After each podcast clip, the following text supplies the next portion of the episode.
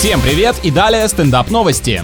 Британские чиновники в рамках борьбы с ожирением планируют предоставлять финансовые льготы гражданам с избыточным весом, если они будут вести здоровый образ жизни. Вообще, чем меньше денег у человека, тем вероятнее, что он будет скромнее питаться и похудеет, но тут какая-то другая логика. В рамках инициативы власти собираются контролировать расходы семьи в супермаркете через приложение. Те, кто сократит потребление калорий, получат вознаграждение. Теперь правительство будет еще и указывать, что нам есть. Это тотальный контроль похлеще чипирования. Так, где моя шапочка из фольги?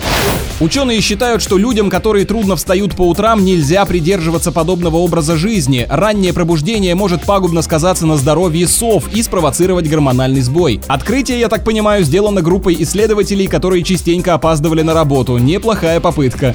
На этом пока все. С вами был Андрей Фролов. Еще больше новостей на нашем официальном сайте energyfm.ru.